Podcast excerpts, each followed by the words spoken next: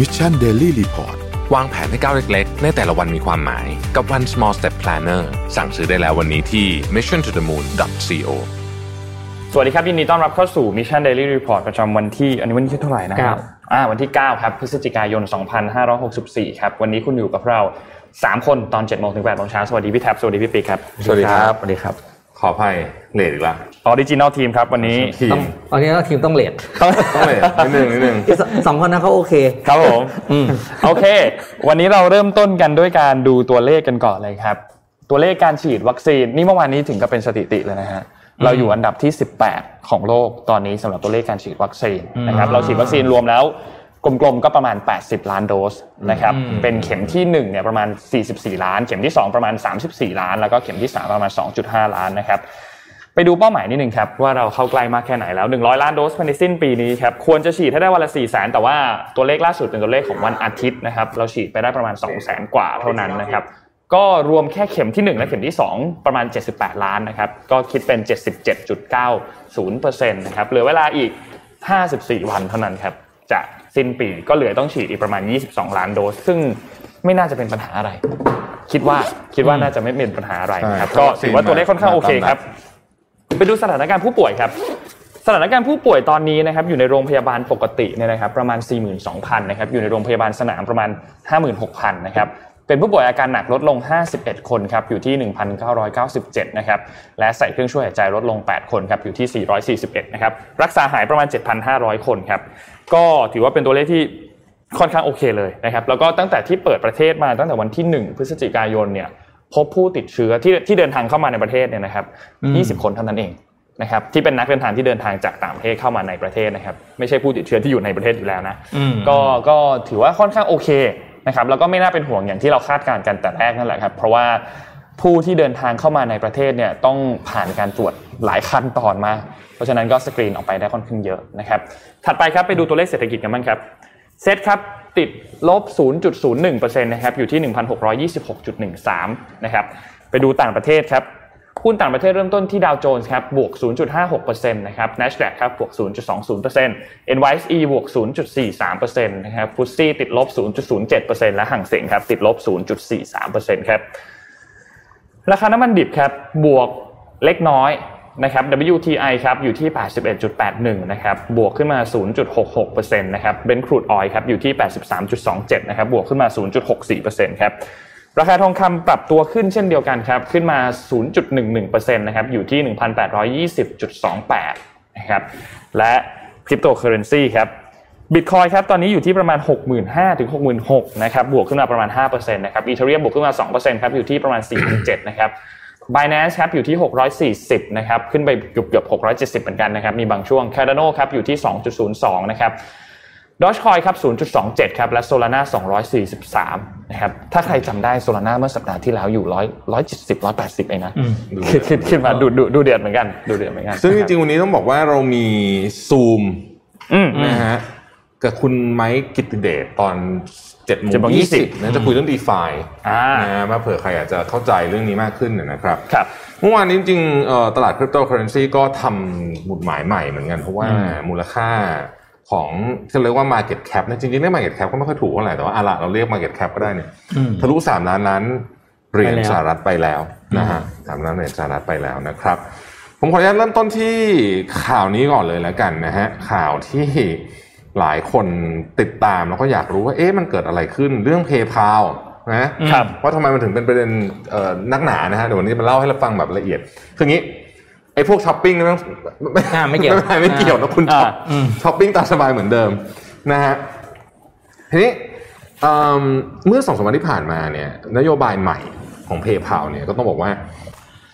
ต้องต้องใช้คำว่าแทบจะดับฝันฟรีแลนซ์ที่รับงานต่างประเทศเลยนะฮะคืออย่างนี้ PayPal เนี่ยกำลังจะเปิดให้บริการอีกครั้งในประเทศไทย หากคุณเปิดบัญชีก่อนวันที่ 7 มีนาคม 2021 คุณจำเป็นต้องทำบางอย่าง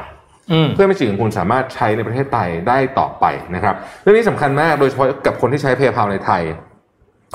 อาจจะเรียกได้ว่า PayPal ได้ใกล้มาถึงจุดที่เรียกว่ายากลำบากสำหรับคนไทย แล้วเพราะตอนนี้ PayPal กำลังเตรียมออกมาตรการฉบับใหม่สำหรับผู้ใช้ในปีหน้านะครับคร่าวๆแบบนี้นะฮะบัญชีส่วนตัว จะไม่สามารถโอนเงินหรือรับเงินระหว่างประเทศ การชำระเงินในประเทศด้วย PayPal ต้องเป็นชำระเงินสกุลบาทเท่านั้นนะฮะอืมผู้ใช้เงินบัญชี PayPal แบบส่วนตัวจะไม่สามารถเก็บและถอนเงินเข้าธนาคารได้อีกต่อไปนะฮะจะไม่สามารถส่งหรือว่ารับชำระเงินระหว่างประเทศ จากเพื่อนและครอบครัวได้อีก การจะถอนเงินจากบัญชี ผู้ใช้จะต้องเป็นบัญชีสำหรับธุรกิจที่ได้รับการยืนยันตัวตนหรือว่า verify ผ่านการจดทะเบียนพาณิชย์แล้วเท่านั้นนะครับ หากยินยอมยืนยันตัวตน ผู้ใช้ต้องเสียภาษีมูลค่าเพิ่ม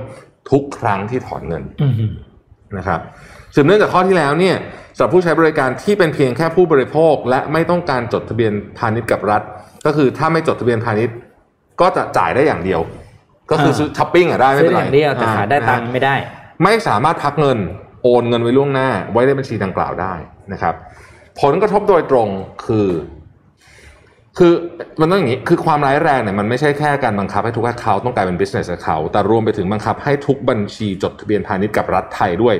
ดังนั้นจึงอาจกล่าวได้ว่าผลกระทบดังกล่าวรุนแรง และผู้ใช้ชาวไทยเสียประโยชน์อย่างมาก ไม่เพียงแค่ผู้ใช้ที่ใช้สำหรับการซื้อของออนไลน์แต่เพียงอย่างเดียวเท่านั้น อย่าลืมว่า PayPal เนี่ยอย่างที่บอกถ้าเกิดคุณช้อปปิ้งไม่เป็นไรนะฮะใช่แต่ PayPal เนี่ยคนที่เป็นฟรีแลนซ์ที่เขารับงานต่างประเทศเขาใช้ PayPal เป็นช่องทางในการรับเงินหลักเลยทีเดียวเ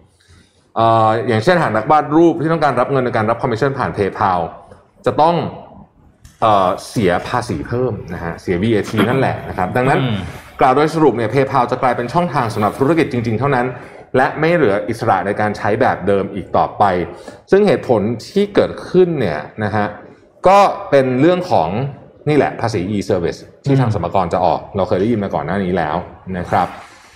โดยค่าธรรมเนียมเนี่ยจะคิดจาก PayPal ทั้งหมดนะครับดังนั้นเนี่ยผู้ใช้งานจะได้รับข้อมูลใบแจ้งภาษีและระบุจำนวนภาษี ที่มีการเรียกเก็บดังนี้ ค่าธรรมเนียม 4.4%บวกค่าธรรมเนียมคงที่ซึ่งแตกต่างกันทั่วโลกบวก VAT 7%นะครับก็ส่งผลให้รายได้มันน้อยไปกว่าเดิมนะฮะอันนี้ยังไม่นับรวมค่าธรรมเนียมโอนออกไปบัญชีอื่น ถ้าโอนน้อยกว่า 5,000 ต้องเสียอีก 50 บาท ทั้งนี้สำหรับบัญชีทั้งหมดหากไม่ยอมรับข้อตกลงบริการใหม่ของ PayPal ประเทศไทย นะฮะและไม่สามารถดำเนินการยืนยันภายในวันที่ 18 กุมภาพันธ์ 2565 ความสามารถของบัญชีจะถูกจำกัด และไม่สามารถเอ่อรับชำระเงินผ่าน PayPal ได้นะครับ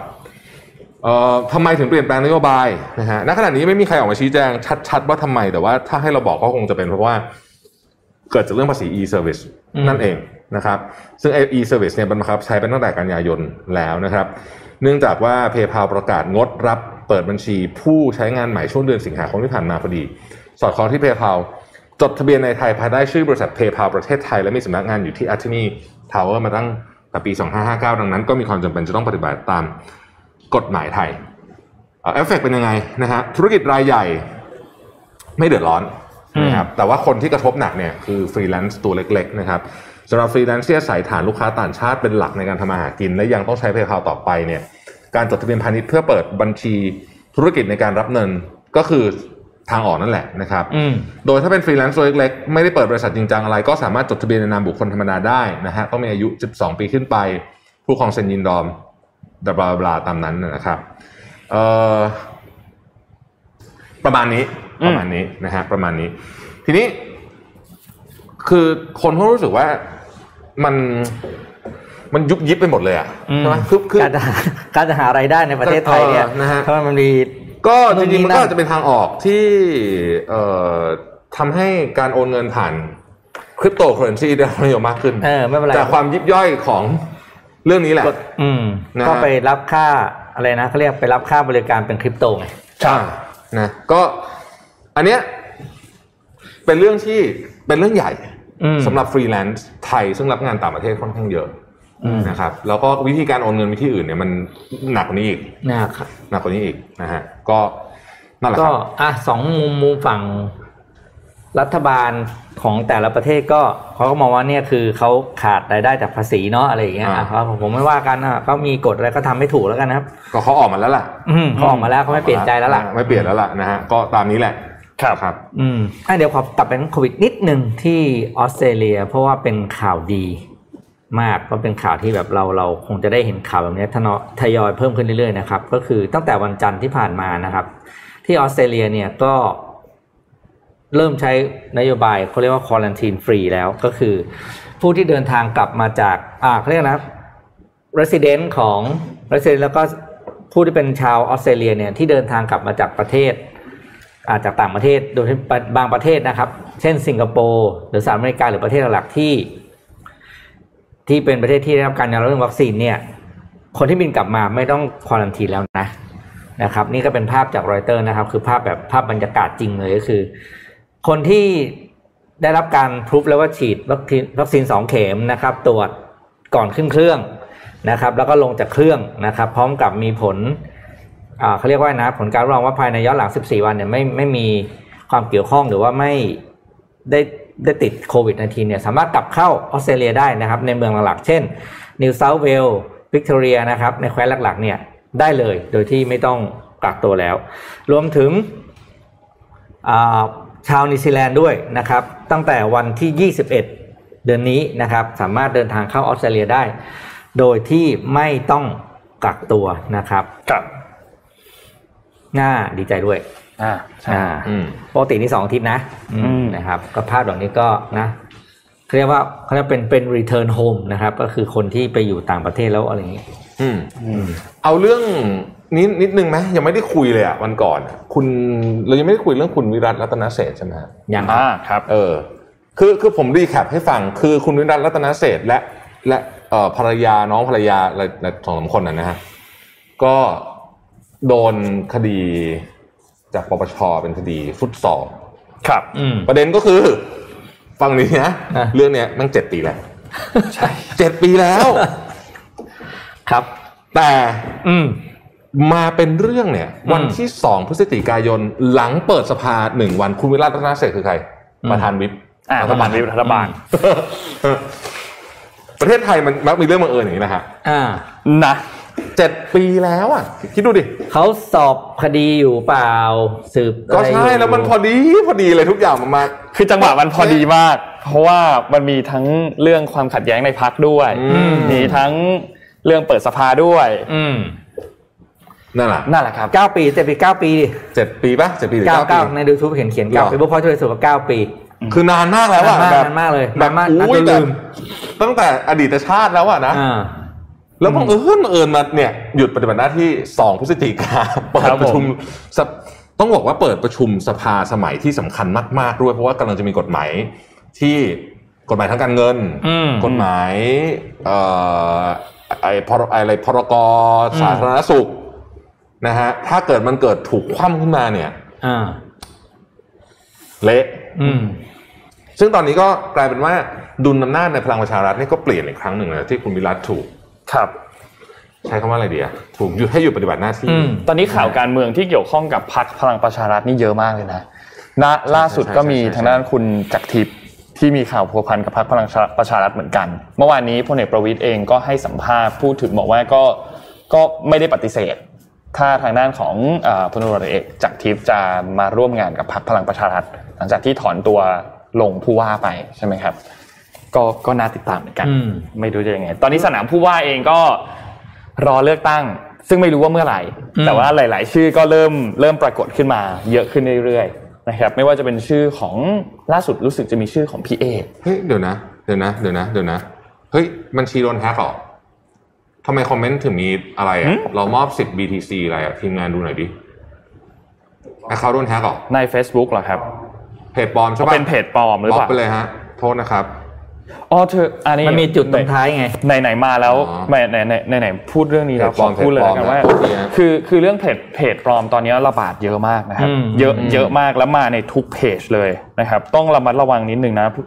ถ้าพูดง่ายๆคือถ้ามีลิงก์อะไรมาให้กดที่มันดูหน้าตาแปลกๆ แล้วเดี๋ยวนี้อืมเริ่มเริ่มเริ่ม advance เรื่อยๆคือลิงก์ อันนั้นอะอืมมักจะมีชื่อที่เกี่ยวข้องกับ topic ในคลิปวิดีโออันนั้นด้วยอ่าทำให้ต้องระมัดระวังมาก ๆนะครับ ยังไงสมมูลฝากจัดการเออนะครับฝากจัดการแล้วก็ผู้ฟังทุกท่านก็ระมัดระวังในการกดลิงก์ต่างๆตื่นเลยเนี่ยตื่นเลยตื่นเลยฮะตื่นเลยฮะตื่นสังเลเกยตนะว่ามันจะมีมิชชั่นจุดมูลแล้วมีจุดตรงท้ายนิดนึงอ่าให้ดูชื่อนะ ดูตรงชื่อเนี่ยครับโอ้ใช่ต้องระมัดระวังครับระมัดระวังครับ ในเรื่องการกดลิงก์ต่างอืมอะ ทีเรานี้จะบอกว่าใครยังไม่เคยทราบข่าวของคุณ ของของของของคุณวิรัตแล้วก็กลุ่มอ่าเขาเรียกว่าญาติญาติสอสอเขาเนี่ยต้องไปอ่านข่าวได้ก็บอกมีโหสมบัติ 693 ล้านเนี่ยโอ้ยยังมีเยอะนี้เขาไม่ใช่แบบว่า โอ้โหเป็นสอสอนี่มันดีเนาะอืมแหมแหมเขาอาจจะทำธุรกิจอื่นไงประทอ๋อเหรอปิ๊กก็อ่าโอเคโอเคอะอะอะเราไปคุยกับแขกของเราวันนี้ดีกว่านะฮะอืมครับขออนุญาตสักครู่นะครับ ผมไม่ได้ซูมนานแล้วผมจะงงๆ มันต้องทำไงนะหมายถึงว่า on air เนี่ยนะฮะคุณไมค์มาอยู่แล้วนะครับ โอเค ผมต้อง test อันนี้แล้วผมต้องปิดอย่างนี้ใช่ไหมโอเค คุณไมค์สวัสดีครับ ครับ สวัสดีครับ ครับ สวัสดีครับ สวัสดีครับ คุณไมค์กิติเดชภูลสุขสมบัตินะครับ CEO และ Co-founder จาก a p e b o a r d นะครับ เรามาชวนคุณไมค์คุยเรื่อง DeFi นะคครัรับบอ่าคุณไมค์เอาแบบ เอาแบบรวบรัดเลยฮะ DeFi นี่เป็นยังไงสั้นๆ ผลกระทบกับโลกเป็นยังไง แล้วเมืองไทย DeFi เป็นยังไงครับอ๋อครับก็จริงๆ DeFi เนี่ยคือ Decentralized Finance นะครับก็คือครับระบบการเงินแบบไร้ศูนย์กลางจริงๆมันก็คือแบบระบบการเงินที่เกิดมาเพื่อคริปโตเคอเรนซีอ่าแล้วก็อยู่บนบล็อกเชนนะครับคิดภาพเหมือนประมาณว่าปกติเนี่ยเรามีค่าเงินมี currency เนาะอ่าสิ่งที่ตามมาต่อไปคือระบบพวกอ่า ทางการเงินต่างๆอย่างช่วงพวก banking เนี่ยครับก็มีมาโอ้มีมานานมากผมจำไม่ได้ว่าแบงก์แรกมันคือ คือที่ไหนที่ที่ไหนด้วยซ้ำนะครับเราก็คือมันครับมันเป็นสิ่งที่ตามมาค่อนข้าง natural จากจากการที่มันมี currency ขึ้นมา เพราะงั้นพอมีคริปโตเคอเรนซีที่เหมือนมีมูลค่าเหมือนเงินเหมือนกันเนี่ยสิ่งที่ตามมามันก็คือระบบทางการเงินของคริปโตเคอเรนซีหรืออ่าอ่าหรือที่เราเรียกว่า DeFi นะครับมันก็เป็นระบบการทางการเงินที่อ่าไร้ศูนย์กลางอยู่บนบล็อกเชนนะครับ จริง ๆ มันก็คือเป็นโค้ด นะครับเป็นโค้ด smart contract ที่เราไปอินแทร c เราไปอินแทร c ด้วย แต่ว่าข้างในโค้ดนั้นมี logic ของอการเป็นแบงก์หรือว่าการเป็นการเทรดเป็น exchange ไปอย่างนั้นครับครับครับผม ถ้าเราอยากเข้าใจ DeFi แบบง่าย ๆ เนี่ย เราต้องทำยังไงครับผม ครับจริง ๆ วิธีเข้าใจดีที่สุดก็คือลองลองใช้งานมันนะครับ เพราะว่าจริง ๆ UX ของการใช้งานเนี้ยมันจะไม่ได้เหมือนโมบายแบงกิ้งหรือว่าแบบอ่าแอปแบงก์ต่างๆ ที่มันใช้แล้วมันง่ายนะครับ มันจะมีมันจะมี UX ค่อนข้างเฉพาะของมันนะครับ แล้วคุณแบบหนึ่งเราก็ต้องเข้าใจในการที่จะหนึ่งเปิด wallet ว่า wallet ของอ่า DeFi เนี่ยมันใช้งานยังไนะครับ ลองไป interact กับเว็บว่าเป็นยังไง คือ เพราะงั้นทางที่ดีที่สุดก็คือลองอ่าลองใช้งานมันจริงๆนะจริงๆมันใช้งานง่ายมาก ๆนะครับอ่า แต่ว่าคือหลาย ๆ คนอาจจะยังงงกับ UX ของ UX ของมันอยู่เออก็แนะนำว่าลองลงเงินไม่ต้องเยอะมากนะครับสักแบบพันสองพันบาทเนี่ยอันนี้ก็ลองใช้ได้ละ แล้วคุณก็ลองเข้าไปลองใช้งานมันดูครับ ครับ รูปแบบที่คนนิยมใช้ DeFi เนี่ยมันมีอันไหนบ้างครับผมคุณไมค์ครับ ก็หลักๆที่คนคนใช้เยอะนะครับจริงคนจะใช้อย่างแรกที่ควรใช้เลยนะคือเขาเรียกว่า decentralized exchange นะครับอย่างสมมติถ้าคุณมี ethereum มี bitcoin อย่างเงี้ยครับเราต้องการเปลี่ยนเป็นเปลี่ยนเป็น asset อื่นนะครับสิ่งที่คุณต้องใช้เนี่ยคือ decentralized exchange ซึ่งคุณจะทำการแลกเปลี่ยน ethereum หรือ bitcoin หรือ BNB Binance นะครับเป็นเหรียญอื่นๆนะ อ่าอันนี้ก็เป็นเป็น DeFi อันแรกที่เราเราส่วนใหญ่ควรจะใช้กันนะครับ สิ่งอย่างที่สองที่ควรจะทำก็คือ การที่เราอ่าเขาเรียกว่าเป็น yield farming และการ yield farming เนี่ยเป็นเป็นสิ่งที่หลายคนใช้เยอะมากเลยก็คือว่า เป็นการ provide liquidity นะครับ สมมติเราเราคู่เหรียญ A คู่เหรียญ B เนี่ย provide สองตัวเนี่ย เพื่อให้คนเนี่ยสามารถมาเทรดระหว่าง A กับ B ไปได้ทีนี้พอเรา provide liquidity ไปให้แพลตฟอร์ม DeFi เนี่ยเราก็จะได้ reward เป็นโทเค็นของแพลตฟอร์มนั้นกลับมานะครับ เพราะงั้นตัวเนี้ยมันก็เลยมีผลตอบแทนที่สูงมากๆนะครับ แบบจริงๆอ่า yield yield ขั้นต่ำนะครับ ดอกเบี้ยขั้นต่ำใน DeFi ตอนเนี้ยคือ 20%ที่แบบว่า risk ค่อนข้างต่ำนะครับ เพราะงั้นก็คือเป็น yield farming เนี่ยได้ก็ได้ค่อนข้างเยอะกว่านี้อีก เพราะงั้นก็อ่าเป็นการลงทุนที่ผมว่าก็อ่าผลตอบแทนดีแต่ก็ทางนี้ทางนั้นก็ตามมาด้วยความเสี่ยงสูงมากในการใช้งาน DeFi ครับ ก็ต้องศึกษาด้วยถูกไหมฮะใช่ใช่เพราะว่าหลายคนเนี่ยผมก็ถามคุณครับครับคุเชิณญถามคครัรับบเชิญครับเพราะบางจริงหลายคนเนี่ยคืออ่าบางทีถ้าไม่เข้าใจในการใช้งาน DeFi ได้เพียงพอนะครับบางทีก็คือลงทุนได้มาผลตอบแทนเท่าไหร่เนี่ย สุดท้ายเนี่ยมาตายเพราะว่าเราไม่เข้าใจการใช้งาน wallet ดีพอปุ๊บเงินค้าง เอาเงินออกมาไม่ได้ ครับอ่าโอเคอะอะผมผมถามนิดนึงครับ อย่างกระดานเทรดดัง ๆ ของโลกอย่างเช่น Binance เนี่ยอันนั้นไม่ใช่ DeFi ถูกไหมอ่าไบแนนเนี่ยไม่ใช่ DeFi ครับอ่าไบแนนจริงๆเรียกอย่างว่าอ่า CFI เป็นเซ็นอ่า centralized finance แล้วกันครับ DeFi เนี่ยอ่าข้อสังเกตเลยคือว่าเราจะไม่ได้ interact กับอะไรกับระบบที่ ถ้าจะมีคนอยู่เลย เราจะ interact กับโค้ด ล้วนๆนะครับอืมการที่เทรดจากเหรียญ A ไป B เนี่ยสิ่งที่สั่งให้ทำงานเนี่ยมันคือโค้ดบนบล็อกเชนล้วนๆ เพราะงั้นคุณไม่ต้องเชื่อใคร ไม่ต้องเชื่อคนคนใดคนหนึ่งที่อ่าจะห้ามคุณเทรดได้ สังเกตง่ายๆอันไหนเป็น C file อันไหนเป็น D file เนี่ยถ้า C file เขาจะบอกให้คุณ KYC ก่อนเป็นส่วนมากนะครับอืมอ่า D file เนี่ยไม่มีทุกคนสามารถเข้าถึงมันได้นะครับ ใช้งานมันโดยที่เขาไอ้โค้ดตรงนั้นนะไม่ต้องรู้เลยว่าคุณเป็นใครนะครับ อืมครับ แค่ต้องเก็บ กระเป๋าตังค์ให้ดีๆเนาะมีกระเป๋าเงินให้ดี อันนี้เป็นเป็นสำคัญที่สุดสำหรับมือใหม่ละคเอรับอมือมือใหม่นี่โดนกันไปเยอะแล้วนะฮะเยอะครับไอเยอะไอครับไอสิบหกคำหายเนี่ยอ๋อใช่เก็บไว้ใช่ในมือถือใช่ไหมใช่ก็มีทั้งซีเฟดหายนะครับ มีที่ผมเจออืมบ่อยๆโอนเงินผิดโอนเงินผิดโอนเงินปุ๊บอืมเรียกคืนได้ไหมอะเรียกไม่ได้ละไม่ได้มันอยู่บล็อกเชนทำงานไปละเป็นยังไงแล้วก็อีกอันเมื่อกี้ อยู่อยู่แบ็กเ a จเห็นมาดีเลยที่มีคนมาหลอกกับแจกบิตคอยครับเขาก็จะขอใช่พวก16คำ seed phrase คุณหรือ private key นะครับ เพราะงั้นตรงเนี้ยเราต้อง educate user เยอะๆเหมือนกันว่า อันนี้คือสิ่งสำคัญมากที่มันเป็น private key มันเป็น seed phrase ตรงเนี้ยห้ามแชร์ออกไปเลยนะครับ อันนี้ก็ scammer จะเยอะมากมา topic นี้พอดีด้วยนะ topic เห็นอืมกันสดๆเมื่อกี้เลยนะฮะครับคุณคุณไม้พวกค่าแก๊สอะไรพวกเนี้ยเนี่ยมันมีมันมีศัพท์เทคนิคอะไรที่เราควรรู้เบื้องต้นบ้างไหมฮะ อ่าจริงๆจริงรู้เรื่องค่าแก๊ส ก็พอเวลาปกติใช้กระเป๋า d e f i เนี่ยอย่างคนหลักๆจะใช้กระเป๋าชื่อ MetaMask กันเนาะมันก็จะมีประเมินค่าแก๊สขึ้นมาค่าแก๊สเนี่ยมันคืออ่าเหมือนว่าเวลาเราต้องการทำ transaction ในบางอย่างบน d e f i เนี่ย เราจะต้องไปบิดค่าแก๊สแข่งกับคนอื่น ว่าอืมเฮ้ยถ้าสมมติถ้าเราให้ค่าแก๊สเยอะเนี่ย เราก็จะได้ทำงานก่อนคนอื่น ถ้าเกิดเราให้ค่าแก๊สน้อยเนี่ยอ่า คุณก็ต้องรอก่อนนะให้คนที่ให้คนที่ส่งค่าแก๊สมาสูงกว่าเนี่ยเขาจะได้ทำงานก่อนคุณประมาณนั้น เพราะงั้นเนื่องด้วยทำทรานซันต่างๆบนบล็อกเชนเนี่ยมันส่วนใหญ่ถ้าเป็นทรานซันที่อย่างเทรดอย่างเงี้ยครับส่วนมากคนเขาจะอย่างเทรดสวอปกับเหรียญ A เป็นเหรียญ B เนี่ยคนเขาจะอัดค่าแก๊สเยอะ เพราะว่าเขาต้องการล็อกราคาณจุดจุดๆนั้นนะครับ เพราะว่าถ้าเกิดอัดค่าแก๊สน้อยเนี่ยคุณกดเทรดไป คุณรออีกประมาณ 30นาที เพราะงั้นราคาที่คุณต้องการเนี่ยอาจจะเปลี่ยนไปแล้วครับอืมก็บางโอเปอเรชั่นก็เอ่อถ้าต้องการณเวลานั้นคุณก็เซ็ตอะไม่เป็นไรครับยังไงขอบคุณคุณไม้เลยแล้วกันเนาะเพราะว่าก็อืมจริงๆก็ใกล้จบแล้วนะครับ ขอบคุณมามาแล้วเหรอมาแล้วเหรออ่าอ่างั้นเรามา wrap up กันหน่อยครับอ่าไปต่อไปต่อฮะมามาต่อมาต่อครับเอ่อคุณไม้ pain point ของนักลงทุนดีไซน์นี่มีอะไรบ้างครับอ่า หลาย ๆ อย่างคือบางทีนอนไม่หลับครับเพราะว่าหนึ่งคืออ่าอันแรกคือหนึ่งเรารู้ว่าคริปโตเคอเรนซีราคาเหรียญเนี่ยอ่าเหวี่ยงค่อนข้างมากนะครับ เพราะงั้นอันนี้พอยแรกพอยหนึ่งอ่าแต่ว่าจริงๆอันนี้พวกนั้นชินละ อันที่สองคืออ่าการลงทุน DeFi ต่างๆเนี่ย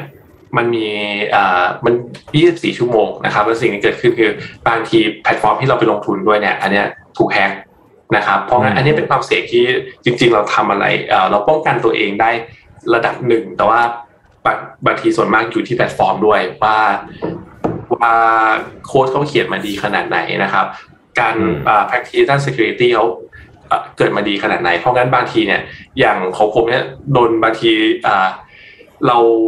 เราดูแลตัวเองดีมากแล้วแต่สุดท้ายก็ ไปตายเพราะแพลตฟอร์มบางทีเหมือนกันนะครับเพราะงั้นอันนี้คือมันลงลงทุนตรงเนี้ยผลตอบแทนดีแต่ว่าบางทีก็ต้องมีความเสี่ยงมากต้องมีความรู้พอสมควรในการที่คุณเข้าไปใช้งาน DeFi ต่างๆ มาประเมินความเสี่ยงดูครับ คือไม่ใช่ว่าเอาเงินทั้งหมดลงไปกับโปรโตคอล DeFi แพลตฟอร์มมันเดียวอย่างเงี้ยครับต้องมีการ diversify เหมือนกันครับ อืมครับ สุดท้ายครับผมคุณไม้ครับเอ่อวิธีการลดความเสี่ยงวางแผนการลงทุนลดความเสี่ยงนี่ทำยังไงครับ ครับขั้นแรกสำคัญที่สุดนะครับเอ่อเข้าใจการใช้งาน DeFi Wallet ดีๆนะครับเพราะว่าอันนี้อืมคุณลงทุนได้ 10x 20x เนี่ยหรือ 100x เนี่ยไม่มีค่าถ้าคุณเอาเงินออกมาไม่ได้นะครับ อันนี้สำคัญที่สุดนะครับลองลงมานะครับ ประเมินว่าเอ่อประเมินความเสี่ยงของแพลตฟอร์มที่คุณจะไปใช้งานนะครับ มันบางทีดูง่ายๆเลยว่ามีอัน total value ล็อกอยู่กับแพลตฟอร์มนั้นน่ะเท่าไหร่ถ้ามีเงินเอ่อล็อกอยู่นั้นเยอะมากนะครับอาจจะค่อนข้างเสี่ยงต่ำหน่อยเพราะว่าเอ่อ โค้ดส่วนใหญ่เขาเล่น Battle Test มาแล้วแฮกเกอร์ทั่วโลกพยายามแฮกตัวนี้มาเป็นปี 2 ปีแล้วแฮกไม่ได้นะครับเงินก็เลยอยู่ในนั้นสูงมาก เพราะงั้นก็ถ้าเป็นตัวแพลตฟอร์ม d e f i ที่มี value lock สูงๆเนี่ยค่อนข้างจะลงได้ใช้ใช้งานได้อย่างปลอดภัยมากขึ้นนะครับและอันที่ 3 คือการกระจายความเสี่ยงนะครับคุณบางทีตัวที่คุณไม่ควรจะเอาเงินทั้งหมดเนี่ยลงไปกับ d e f าโปรโตคอลใดโปรโตคอลเดียวนะครับ เพราะว่าถ้าถูกแฮก ปุ๊บตรงเนี้ยตรงนั้นเงินก็ไปเกือบหมดเลยนะครับ เพราะงั้นคุณก็ควรจะแบ่งลงในหลายๆโปรโตคอลนะครับถ้าเกิดสมมติมีมีการแฮกมีอะไรเกิดขึ้นเนี่ยคุณจะเจ็บแค่โปรโตคอลเดียว ทั้งพอร์ตไม่ไม่อ่าไม่ไม่ถูกล้างไปนะครับ ครับฮะขอบคุณคุณไม้มากๆนะครับ ที่ให้ความรู้กับเราวันนี้ แล้วขอบคุณ SCB 10X ด้วยนะครับ ที่ arrange ซูมวันนี้ให้นะครับ ครับ ขอบคุณนะคุณไม้ระหวังว่ามีโอกาสได้คุยกันอีกเร็วๆนี้นะครับ ได้ครับคุณแทบสวัสดีครับครับ สวัสดีครับ สวัสดีครับครับโอ้อาจจะได้คุยกันน้อยนิดนึงอะนะฮะอืมแต่ว่าก็พอเป็นความรู้นะฮะคือมันเป็นเขาก็ยังเป็นเข้าท็อมาปิกเรื่อยๆที่ต้องใช้เวลาคุยพอสมควรนะครับนะใช่ใช่ใช่ใช่เห็นด้วยเห็นด้วย แล้วก็เป็นนะแป๊บนึงนะอืมเหมือนจะสะท้อนอืมมันเอ็กโคอ๋อเรายังไม่ได้ออกจากซูม โอเคฮะอีกการหนึ่งที่ยังไม่จบคือเหมือนทางชาวคณะเข้ามาเป็นแก๊งเนี่ยนะเมื่อกี้อ๋อคนคณะแฮกตัวเหรอตัวคณะเนี่ยคณะคณะเพจปลอมเมื่อกี้ครับอืมโพสต์ปุ๊บก็มีคนไปตอบตอบตอบเหมือนกันให้มันดูว่ามีของจริงอะไรอย่างเงี้ยอืมอืมอะก็อย่าไปหลงเชื่อกันง่ายๆนะระวังอะไปดูข่าวอีเอากอันหนึ่งสมครับบูรณ์แบรนด์หน่อยฮะทำงานหน่อยฮะจัดสมการบูรณ์ฮะซดกาแฟแล้วทำงานหน่อยแล้ว ครับผมกาแฟก็กินฟรีครับอ่านะครับ ไปดูค่ะ สัปดาห์ที่แล้วบ้านเรามีข่าวอันหนึ่งที่บอกว่าเป็นข่าวใหญ่ก็ที่เรื่องของ SCB กับ b i t c u p ใช่ไหมครับ เรื่องการซื้อที่ออสเตรเลียมีมีข่าวใหญ่เหมือนกันครับ ก็คือการเข้าซื้อกิจการ Sydney Airport ครับนะครับ โดยอ่าบริษัทที่ชื่อว่า Sydney Aviation Alliance นะครับ โดย Sydney Aviation SAA เนี่ยเป็นการรวมตัวกันของกลุ่มนักลงทุนของชาวออสเตรเลียนะครับ IFM Investor QSuper Australian Super และ US อ่า Infrastructure ที่เป็น US base นะครับอีกหลายๆ company รวมกันเนี่ยเข้าซื้อกิจการของ Sydney Airport Holding ถ้าเหมือนบ้านเราก็จะคล้ายๆกับ AOT อะอืมนะครับ คือ Sydney Airport Holding เนี่ยเป็นบริษัทที่บริหารกิจอ่าบริหารธุรกิจสนามบินนะครับ โดยมูลค่าการเข้าซื้อเนี่ยสุดท้ายจบที่นะครับ 23.6 ล้านเหรียญออสเตรเลียหรือประมาณ 17,500 ล้านเหรียญสหรัฐนะครับ ซึ่งเป็นราคาที่สูงกว่าตอนที่เสนอครั้งแรกเมื่อตอนเดือนกรกฎาคมที่ผ่านมานะครับ ขึ้นไปเอ่อ2.6%นะครับดีลเนี้ยถือว่าเป็นดีลที่ใหญ่ที่สุดตั้งแต่มีการเข้าเทคโอเวอร์กิจการมาในออสเตรเลียนะครับ แล้วก็ทำให้แน่นอนครับราคาหุ้นของ Sydney Airport นะครับ ก็ขยับขึ้นไปสูงตามข่าวนะครับ ก็หลังจากนี้เนี่ยธุรกิจสนามบินเนี่ยเปลี่ยนมือแล้วครับเป็นเจ้าของนะครับ ก็เป็นข่าวที่ไม่ค่อยเห็นบ่อยนักนะครับ คือซื้ออะไรไม่ซื้อซื้อธุรกิจการบริหารการบริหารสนามบินนะครับ ก็ถือว่าเป็นดีลที่คนออสเตรเลียติดตามมามานานพอสมควรนะครับ ว่าจะมีการเปลี่ยนมือหรือเปล่า อืมอืมเพราะว่าสนามบินมันก็เหมือนอะไรนะเขาเรียก เกตเวย์หลักนะในการเดินทางเข้าประเทศนะครับว่าคนที่เป็นเจ้าของเนี่ยสามารถกำหนดนโยบายอะไรต่างๆ ได้ ที่ไม่เกี่ยวข้องกับอ่ามาตรฐานความปลอดภัยทางด้านการบินนะครับ ครับ อืมอืมพาไปอีกข่าวหนึ่งที่ต้องบอกว่าฟังแล้วเราก็ค่อนข้างน่ากังวลเราไม่ได้พูดถึงประเทศนี้มานานมากแล้วครับเฮติครับอืมที่เคยมีคนะวามฮะเฮติข่าวใหญ่ล่าสุดของเฮติตอนนู้นคือเรื่องเอ่อปลาพอดีจำได้ไหมอืมทีเนี้ย ตอนนี้ต้องบอกว่าเฮติเนี่ย ต้องเรียกได้ว่าเป็นเฟลสเต e แล้วนะนะครับวันนี้จะมาเล่าให้ฟังว่าทำไมเฮติถึงเป็นเฟลสเต e นะครับ มันเริ่มต้นอย่างนี้ก่อน คือย้อนอะเฮติอยู่ที่ไหน เดี๋ยวต้องบอกอย่างนี้ก่อน คนส่วนใหญ่ชอบคิดว่าเฮติอยู่ไหนรู้ไหมที่ผมไปถามเพื่อนนะในแอฟริกาอ่าแต่ไม่ใช่นะครับ เฮติอยู่ใกล้ๆอเมริกาเนี่ยอ่าเนี่ยติดกับคิวบาใช่าอยู่ใกล้ๆอเมริกาเลยนะฮะอืมเฮติอยู่ใกล้อเมริกามากนะครับ เฮติเนี่ยเป็นประเทศที่มีความวุ่นวายทางการเมืองมาตลอดตลอดนะฮะแล้วก็มีเหตุการณ์สำคัญที่ยังคงสร้างบาดแผลให้กับเฮติอยู่ก็คือแผ่นดินไหวจำได้ไหมอ่าอ่าครับนะครับแต่ปัจจุบันเนี่ยความขัดแย้งทางการเมืองเนี่ยพาเฮติมาสู่สภาวะที่เราต้องเรียกว่าเป็น fail state หรือว่ารัฐล้มเหลวนะครับเฮติเป็นประเทศที่มีปมความขัดแย้งและความไม่มั่นคงทางการเมืองสูง อีกทั้งในช่วงระยะเวลาหลายเดือนที่ผ่านมาเนี่ย ประเทศก็ต้องตกอยู่ภายใต้สภาวะที่ไร้เสถียรภาพ เหตุการณ์สำคัญคือเหตุการณ์ที่อดีตประธานาธิบดีโมเอสเนี่ยถูกลอบสังหารโดยกลุ่มติดอาวุธที่บุกเข้ามาในบ้านพักส่วนตัวนะครับ ซึ่งอันเนี้ยสื่อก็รายงานตรงกันว่านี่คือจุดแตกหักครั้งใหญ่ของเฮตินะฮะ วันนี้เราจะมาย้อนรอยปมความขัดแย้งว่าเกิดอะไรขึ้น เพราะเหตุใดชนวนทางการเมืองของเฮติจึงรุนแรงเช่นนี้ แล้วมันกลายเป็น failed state ไปได้อย่างไรนะครับ โดยเหตุการณ์ทางการเมืองที่วุ่นวายมีไทม์ไลน์ที่สลับซับซ้อนเนื่องจากการที่เฮติเป็นประเทศที่ยากจน แล้วก็มีการทุจริตคอร์รัปชันอะไรวุ่นวายเต็มไปหมดเลยเนี่ยนะครับ ส่งผลให้การพัฒนาประเทศในมิติทางการเมืองเศรษฐกิจและสังคมเนี่ยเป็นไปได้ยาก สาเหตุ 3 ประการสำคัญ ซึ่งจริง ๆ ทุกประเทศควรจะเรียนรู้ไว้ เพราะถ้าทำอะไรผิดมันมีโอกาสแบบนี้เกิดขึ้นกับกับประเทศ โดยเฉพาะประเทศที่ยังไม่พัฒนาเนี่ยได้อยู่แล้วนะครับ อันที่หนึ่งฮะ เฮติเนี่ยเป็นประเทศที่มีอัตราการทุจริตคอร์รัปชันภายในประเทศ และความไม่เป็นประชาธิปไตยอย่างแท้จริงของระบบการเมืองนี่ข้อที่หนึ่งข้อที่สองประเทศมีความขัดแย้งระหว่างกลุ่มอาชญากรต่างๆนะครับแบ่งเขตอิทธิพลนะครับแม้กระทั่งในเมืองหลวงอย่างปอโรแปรงเก็มีอาชญากรรมเกิดขึ้นอยู่บ่อยครั้งเช่นการลักพาตัววางเพลิงสถานที่ต่างๆนะครับความข้อที่ 3 คือความไม่สงบทางการเมือง โดยในช่วงก่อนหน้านี้เนี่ยมีประชาชนออกมาต่อต้านอดีตประธานาธิบดีโมอิสคนที่โดนลอบสังหารไปเนี่ยอย่างหนักหน่วงนะครับรบตั้งแต่ช่วงแรกที่เขารับตำแหน่ง โดยตลอดยุคสมัยของเขาเนี่ยไม่เคยได้จัดการเลือกตั้งระดับท้องถิ่นระดับชาติสำเร็จเลยสักครั้งเดียวนะครับ เนื่องจากความขัดแย้งทางการเมืองและประท้วงขับไล่เข้าบนท้องถนน ซึ่งส่งผลโดยตรงให้อำนาจทางการเมืองของเฮติหละหลวม เพราะหลายตำแหน่งในโครงสร้างทางการเมืองว่างลง ก็เลือกตั้งไม่ได้ หรือไม่สามารถทำงานได้เพราะว่าประชาชนต่อต้าน สาเหตุทั้งหมดเนี่ยนะครับหล่อหล่อไม่เฮตินี่กลายเป็นรัฐล้มเหลวโดยสมบูรณ์แบบคือรัฐคำว่ารัฐล้มเหลวคืออะไร คือรัฐเนี่ยไร้ประสิทธิภาพในการปกครองสั่งใครเขาก็ไม่มีใครทำนะฮะควบคุมความสงบเรียบร้อยไม่ได้นะครับแล้วก็มีความขัดแย้งทางการเมืองและสังคมอย่างรุนแรง รัฐบาลเนี่ยขาดความมั่นคงและไร้ประสิทธิภาพจนไม่สามารถบริหารประเทศและแก้ปัญหาต่างๆ ให้ประสบความสำเร็จได้ ทั้งนี้ตัวอย่างล่าสุด ของการที่เฮติเป็นรัฐล้มเหลวเนี่ยดูได้จากเศรษฐกิจที่ถดถอยนะครับ อย่างมากจากโควิด -19 และประชาชนได้รับการฉีดวัคซีน เท่าไหร่รู้ไหม เข็มแรกนะ 0.8เปอร์เซ็นต์โอ้โหนะซึ่งซ้ำเติมให้เศรษฐกิจของประเทศนี้ ซึ่งยังไม่ฟื้นตัวเต็มที่เลยจากเหตุการณ์แผ่นดินไหวครั้งใหญ่ในปี 2010 เนี่ย ย่ำแย่ลงไปอีกนะครับ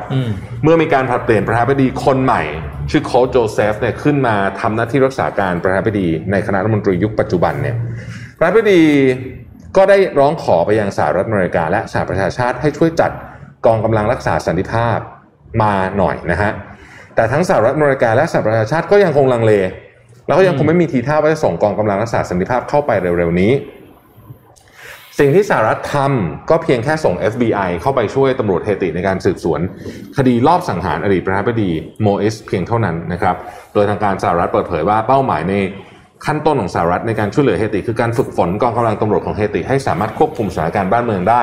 แต่ยังไม่มีการส่งกองกำลังทหารเข้าไปแต่อย่างใดนะครับ จริงๆเนี่ยมีบาทหลวงของอเมริกาโดนลักพาตัวไปด้วยนะฮะแต่ว่าเดี๋ยวจะเล่าแต่แต่เดี๋ยวเดี๋ยวจะเล่าเป็นเล่าให้ฟังทีหลัง ย้อนหลังไปอีกนิดนึงเฮติเนี่ยเป็นประเทศที่อยู่ในภูมิแถลบทะเลแคริบเบียนนะครับ ปฏิวัติปลดแอกตัวเองจากการปกครองของฝรั่งเศสในปี 1791 นะครับ จนกลายเป็นประเทศเอกราชของชาวผิวสีแห่งแรกและเก่าแก่ที่สุดของโลกนะอันนี้มีประวัติยาวนานนะครับแล้วก็ตามเฮติเนี่ยก็กลับมาพบเจอกับความยากจนเผด็จการทางการเมืองนะครับความมั่นคงทางการเมืองตลอด 230 ปีที่ได้รับเอกราชมานะฮะ ในยุคปัจจุบันเนี่ยเฮติยังคงต้องดิ้นรนฟื้นตัวจากเหตุการณ์แผ่นดินไหวในปี 2010 และเฮอริเคนแมทธิวในปี 2016 โดยความตึงเครียดทางการเมืองเนี่ยนะครับประกอบกับสถานการณ์โควิด ประกอบกับสภาพเศรษฐกิจเนี่ยนะฮะทำให้หนทางในการฟื้นฟูประเทศของเฮติเนี่ยยังดูแล้วเนี่ยยากลำบากมากจริง ๆ นะครับ เฮติเลยเป็นอีกหนึ่งประเทศตอนนี้ที่ต้องบอกว่าประชาชนลำบากมันเฟลสเตทนะฮะ ไม่น่าเชื่อว่าบนโลกใบนี้ที่มีบางประเทศก็ดูสงบสุขมีประชาธิปไตยประชาชนมีสิทธิเสรีภาพเต็มที่ แต่เขายังมีประเทศที่เป็นแบบนี้อีกเป็นสิบสิบประเทศนะครับนะครับ เป็นสิบสิบประเทศนะครับ ก็เอาใจช่วยชาวเฮตินะครับ ขอบคุณข้อมูลจาก CNN NPR News แล้วก็ Guardian ครับ โอเคครับ นนพามาต่อที่ข่าวลูกพี่นิดนึงฮะลูกพี่เรามีเรื่อง พอสมควรเลยในช่วงวันหยุดที่ผ่านมานะครับ หลังจากที่หายหายไปสักพักหนึ่งนะฮะก็คืออย่างนี้ครับมันเกิดขึ้นจากการที่อีลอนมัสเนี่ยเขาทวีตออกมาอันหนึ่งนะครับทวีตของเขาเนี่ยไม่แน่ไม่แน่ใจว่าทีมงานเอาภาพขึ้นให้ให้ได้หรือเปล่าส่งไปเมื่อวานเนี่ยนะครับ ก็คือเขาบอกว่าโอเคมันมีคนพูดถึงว่าอีลอนอะแบบ หนีภาษี ไม่ยอมจ่ายภาษีกันเยอะ แล้วก็เขาก็เลยบอกว่าโอเค เพื่อจะได้แบบว่าลบคำพูดนั้นอะไรเงี้ย ผมก็คิดว่าผมเนี่ยจะขายหุ้นเทสลาของเขาเนี่ยประมาณ 10%แล้วให้คนในทวิตเตอร์มาร่วมกันโหวตกัน ว่าคุณเห็นด้วยหรือไม่เห็นด้วยกับกับสิ่งเนี้ยที่ผมกำลังจะทำเนี่ยแล้วก็ไม่ว่าจะเกิดขึ้นโพลจะเป็นยังไงก็ตามเนี่ยผมก็จะ ทำตามโพลนั้นอืมทีนี้คนเข้าไปโหวตกัน 3.5 ล้านโอ้โหอืมอืมสรุปแล้วเนี่ย58%เห็นด้วยกับการอืมขายหุ้น แล้วก็อะอันนี้อันนี้มันมันยังไม่จบนะ แต่ว่าตอนนี้มันจบแล้ว 3.5 ล้านโหวตเนี่ยนะครับ 58%เห็นด้วย 42%ไม่เห็นด้วยนะครับ ซึ่งสุดท้ายแล้วเนี่ยก็น่าจะเห็นลูกพี่ขายหุ้นเร็วๆนี้ ทีนี้ลูกพี่เขาก็ทวีตอันล่างสุดเนี่ยเขาก็บอกว่าโอเค คือ Elon Musk เนี่ยไม่ได้รับรายได้เป็นเงิน จากเทสลาเลยสักบาทเดียว รวมถึงอืมโบนัส รวมถึงอะไรต่างๆด้วยเนี่ยนะครับ แต่ว่า option ของเขาก็คือเป็นได้หุ้นมาอ่าซึ่งทรัพย์สินของเขาจะมีมูลค่าเพิ่มขึ้นลดลงอย่างไรก็ตามเนี่ยส่วนใหญ่ก็จะอิงกับราคา ตลาดของเทสลาเป็นหลักณช่วงเวลาตอนนั้นนะครับสำนักข่าวรอยเตอร์เนี่ยเขามีการแบบคำนวณลองคำนวณ เพราะว่าไม่มีใครรู้หรอกว่าอีลอนเนี่ยถือหุ้นเทสลาอยู่จำนวนเท่าไหร่นะครับอืมแต่ว่าเขาก็ลองคำนวณกัน ณวันที่ 30 มิถุนายนปีนี้เนี่ยนะครับน่าจะอีลอนเนี่ยน่าจะถือครองหุ้นเทสลาอยู่ประมาณ 170.5 ล้านหุ้น ถ้าคิดเป็นจำนวนเงินเนี่ยนะครับ ถ้าสมมติว่าเขาขาย 10%นะอืมถ้าขายเฮ้ยนี่โพสต์สู10%สีนะเนี่ย ก็จะใช่นะ2.1หมื่นล้านดอลลาร์สหรัฐนะครับถ้าขายหุ้นออกไปนะอืมคิดเป็นเงินไทยก็น่าจะประมาณสักเจ็ดแสนล้านบาทประมาณนี้นะครับ ก็ก็ก็เยอะเป็นงบประมาณประเทศไทยสองปีเป็นจำนวนเงินที่เยอะมาก แต่ทีนี้อืมก็สื่อก็ลองขุดลงต่อไปอีก ปรากฏว่าจริง ๆ แล้วเนี่ยอีลอนมัสเนี่ยเขายังไงก็ต้องขายหุ้นอยู่แล้ว เพราะว่าต้องจ่ายภาษี คือต้องบอกว่าอีลอนมัสเป็นคนที่มีเงินสดน้อยมาก แล้วก็ทุกวันนี้ในในการใช้ชีวิตประจำวันเนี่ยอีลอนมัส ใช้ชีวิตประจำวันจากเงินที่กู้เงินมา โดยเอาหุ้นของเขาอะไปไว้ไปค้ำเป็นหลักประกันนะครับ แล้วก็ใช้เงินก้อนนั้นแหละในการในการใช้ชีวิตตามปกติเนี่ยนะครับ ซึ่งพวกเงินก้อนนั้นเนี่ยมันก็ต้องมีการสุดท้ายก็ต้องมีการจ่ายหนี้มีการอะไรกันเนี่ยนะครับ ซึ่งสุดท้ายแล้วเนี่ยอีลอนก็จำเป็นที่จะต้องขายหุ้นของตัวเอง เพื่อมาชำระหนี้เหล่านั้นอยู่ดี นะครับ โดยทางด้านของสำนักข่าวหลายๆสำนักข่าวเขาก็คาดการณ์กันว่าการขายหุ้นของอีลอนมัสเนี่ยน่าจะเกิดขึ้นในควอเตอร์ที่ 4 ของปีนี้อืมนะครับซึ่งก็คงใกล้ๆเนี้ยแหละ น่าจะต้องมีการขายหุ้นเกิดขึ้นแล้วนะครับเพื่อนำเงินเนี้ยไปจ่ายภาษี โดยภาษีเนี่ยนะครับที่อีลอนมัสจะต้องจ่ายรวมภาษีทุกอย่างแล้วเนี่ยประมาณ 54.1% อันนี้คืออัตราภาษีของทั้งรัฐบาลกลางเอง แล้วก็ของรัฐเองเนี่ยนะครับ50 54.1%นะครับก็ก็ไม่ใช่เงินน้อยๆเป็นเงินที่ที่ที่เยอะมากนะครับซึ่งหลังจากนี้พออีลอนมัสทวีตอันนี้เสร็จปุ๊บ หุ้นเทสลาเป็นไงครับ ร่วงครับร่วงร่วงแบบรูดลงมาเลยนะครับ ประมาณ 10%อืมนะครับราคาหุ้นร่วงลงมาประมาณ 10%ปรับตัวอยู่ที่ 1,155 ดอลลาร์ ต่อหุ้นเนี่ยนะครับ ก็ก็หนักหน่วงหนักหน่วงมากนะครับ ประมาณนี้ครับสำหรับข่าวของลูกพี่ครับ เราไม่รู้ว่าเราจะเห็นลูกพี่ทวีตอะไรอีกหรือเปล่านะครับ ในช่วงเวลาตอนนี้ก็ก็เห็นกันเยอะ เห็นเยอะเหลือเกินนะฮะสำหรับการทวีตครั้งหนึ่งที่ส่งผลต่อตลาดครับ อืม มันน่ากลัวตรงวันที่เขาขายจริง ๆ นี่แหละ ใช่ใช่เขาเขาเขาดูเป็นคนที่พูดอะไรแล้วน่าจะทำตอนนี้ยังไม่ได้ขายก็ราคาเริ่มถอยลงมารับแล้วใช่ไหมครับ ต้องรอดูวันที่ขายจริงอืม นี่ตอนนี้มันมีอิชชูหนึ่งที่เป็นประเด็นใหญ่ของโลกอันหนึ่งก็คือเรื่องของ beauty standard ครับอ่าเป็นที่ถกเถียงกันเป็นวงกว้างนะครับ ในอืมในบอร์ดต่างๆ ทั่วโลกไม่ใช่บอร์ดใช้คำเชยกันนะในโซเชียลมีเดียต่างๆทั่วโลก โดยต้องบอกว่าจำเลยก็คือ Instagram ครับนะฮะคือ มีผู้ใช้งาน Instagram จำนวนไม่น้อยเนี่ยที่ระบุว่า Instagram นี่เป็นแพลตฟอร์มที่อันตรายมากกว่าสื่อโซเชียลมีเดียอื่นๆนะเพราะด้วยความที่เป็นแพลตฟอร์มที่เน้นการแสดงรูปภาพหรือวิดีโอเป็นหลัก ด้วยฟังก์ชันเหล่านี้เนี่ยผู้คนส่วนใหญ่จึงมักจะโพสต์ถึงด้านดีๆของตัวเองนะชีวิตตัวเอง ไม่ว่าจะเป็นสไตล์การแต่งตัวนะครับ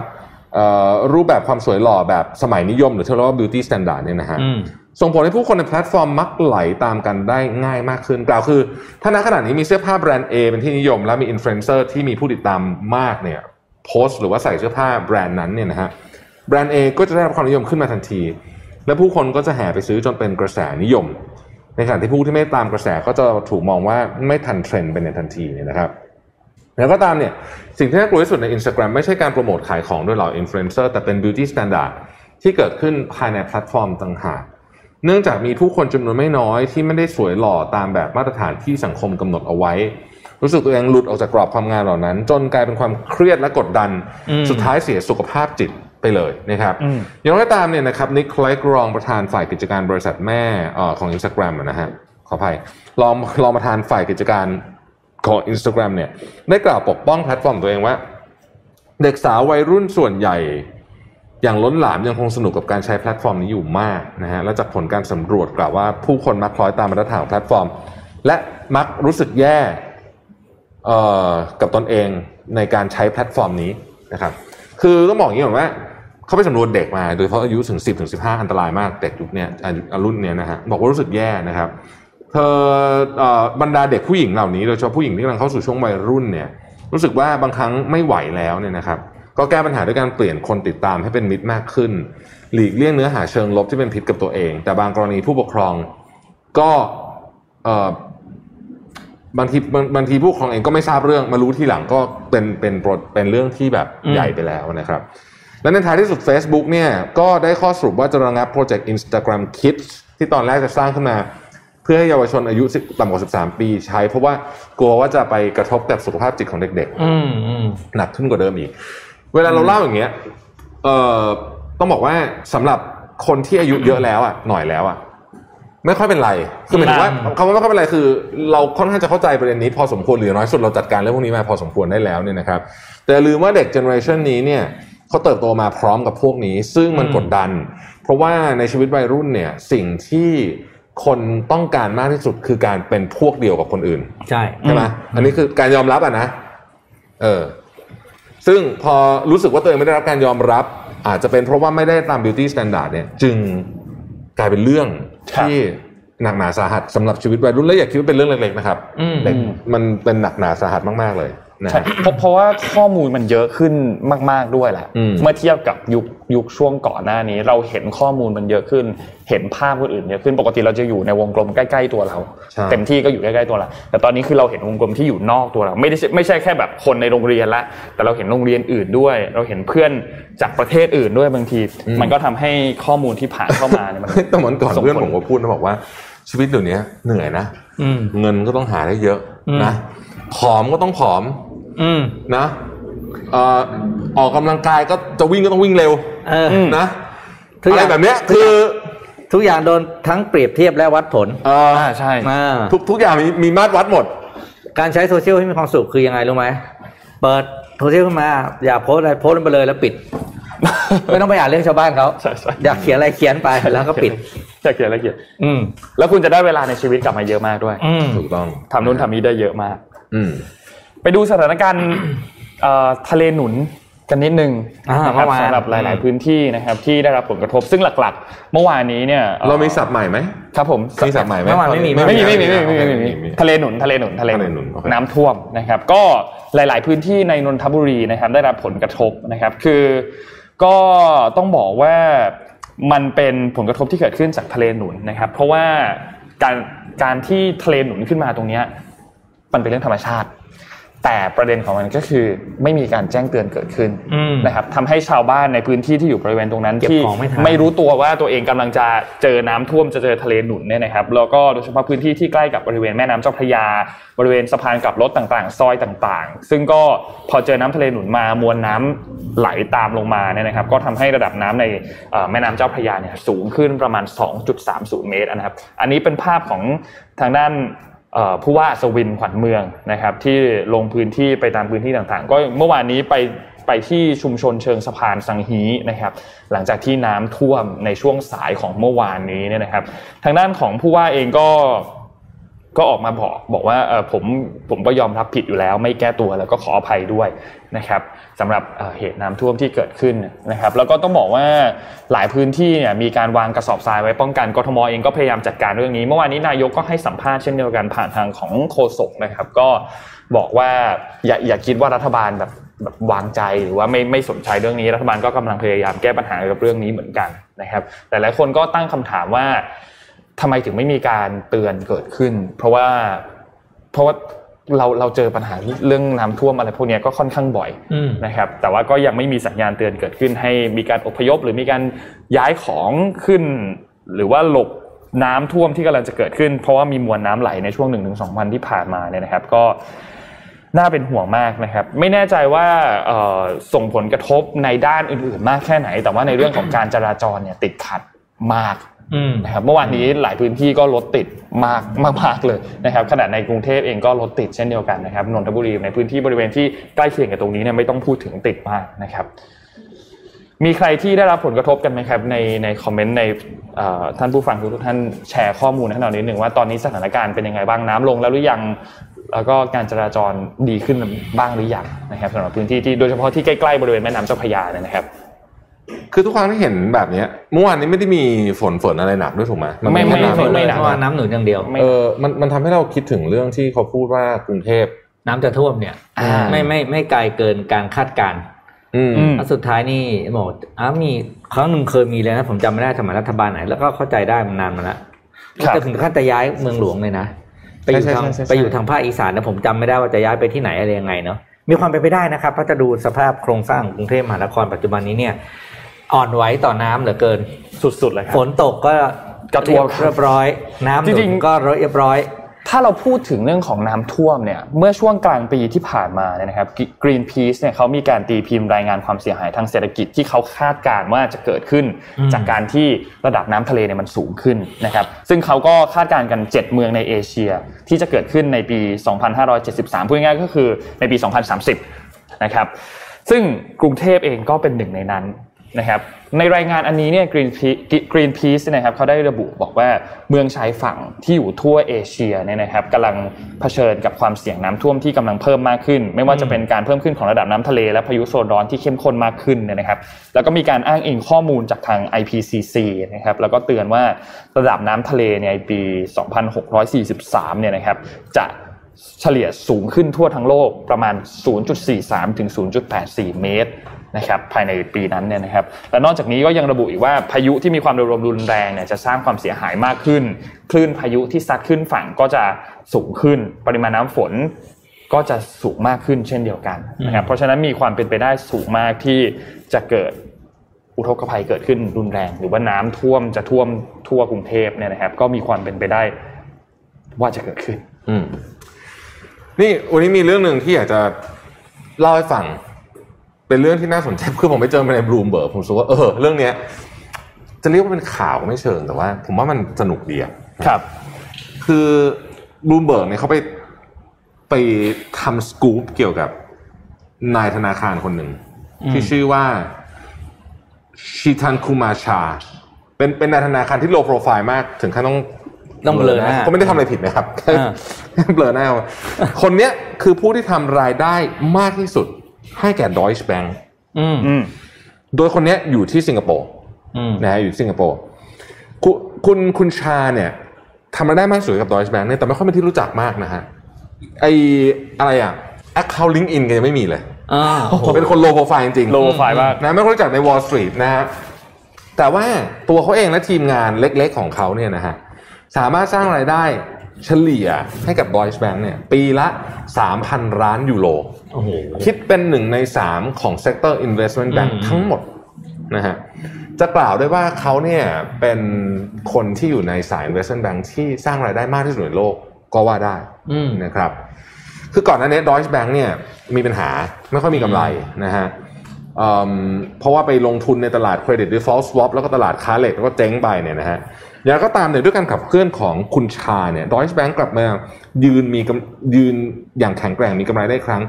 หลังจากที่ทีมของเขาทำผลงานยอดเยี่ยมในการซื้อขายหนี้เสียหรือว่า distressed debt นะฮะซึ่งจะเป็นจุดแข็ง Deutsche Bank แล้วก็คว้าส่วนแบ่งทางการตลาดในตลาดสินเชื่อได้อีกมากมายนะครับแม้จะทำผลงานได้ดี สร้างรายได้ให้กับบริษัทปีหนึ่งหลายพันล้านยูโรเนี่ย แต่ว่าเขาเป็นคนที่เงียบมากอืมเก็บตัวมาก ปฏิเสธการถ่ายภาพลงสื่อในทุกรูปแบบ อืมอย่างที่บอกแล้วก็ไม่มีแม้กระทั่งบัญชีลิงก์อินด้วยซ้ำอะนะฮะตัวเขานี่เกิดที่อินเดียนะครับจบการศึกษาจาก Indian Institute of Management นะฮะโดยเป็นหนึ่งในสามของบัณฑิตที่จบด้วยคะแนนเกียรตินิยมเหรียญทองในปีนั้นอืมแล้วก็เริ่มทำงาน Deutsche Bank มาตั้งแต่ 1994 นะครับ จนขึ้นมาเป็นก็ค่อยๆเลื่อนตำแหน่งมาเป็น Head of Global Credit Trading and Financing ในปัจจุบันนะฮะในฐานะนี้เนี่ย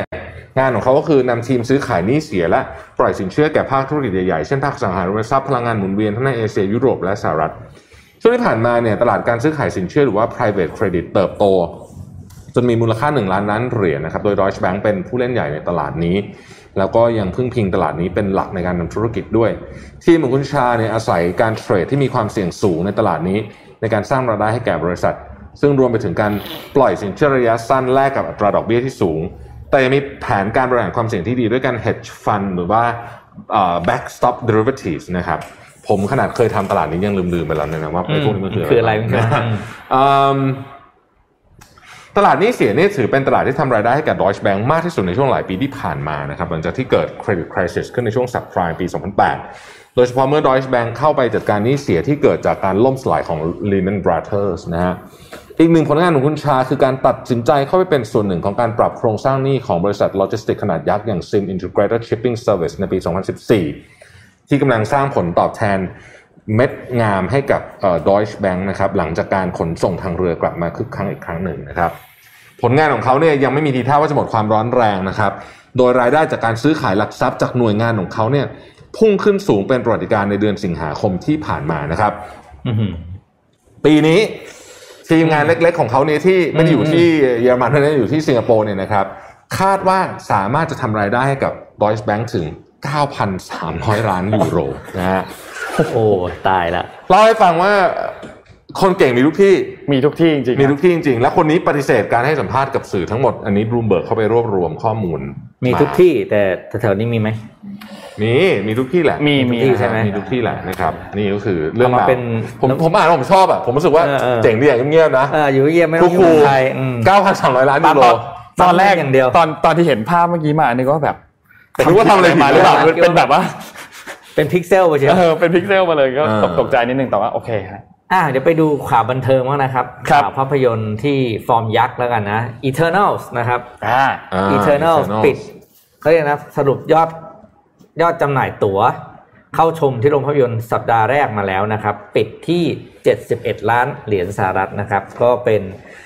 อันดับ 4 สูงสุดเป็นอันดับ 4 ของหนังที่เปิดตัวในช่วงช่วงช่วงโควิดที่ผ่านมานะคครัรับบแต่อันนี้เฉพาะในสหรัฐอเมริกานะครับ แต่ถ้าเป็นอ่าเขาเรียก globally นะครับในในในระดับโลกเนี่ยปิดอยู่ที่ 161.7 ล้านเหรียญนะครับ เป็นสูงสุดเป็นอันดับ2อื มรองอาของของหลังของ MPA คืออ่าไออาของหนังที่เปิดตัวในปี2021 ลองแค่เรื่องเดียวคือ F9 อ่าอ่านะครับ ก็แต่แต่แต่ว่านะครับ พอมาดูอีกด้านหนึ่งคือการให้คะแนนการรีวิวเรตติ้งอันเนี้ยคือต่ำที่สุดเลยใช่ใช่ คือลองแต่ก่อนมีบวยคือแอนแมนครับ แล้วคนนี้มาแย่งตำแหน่งเรียบร้อยนะครับ คือคืออมคะแนนอะ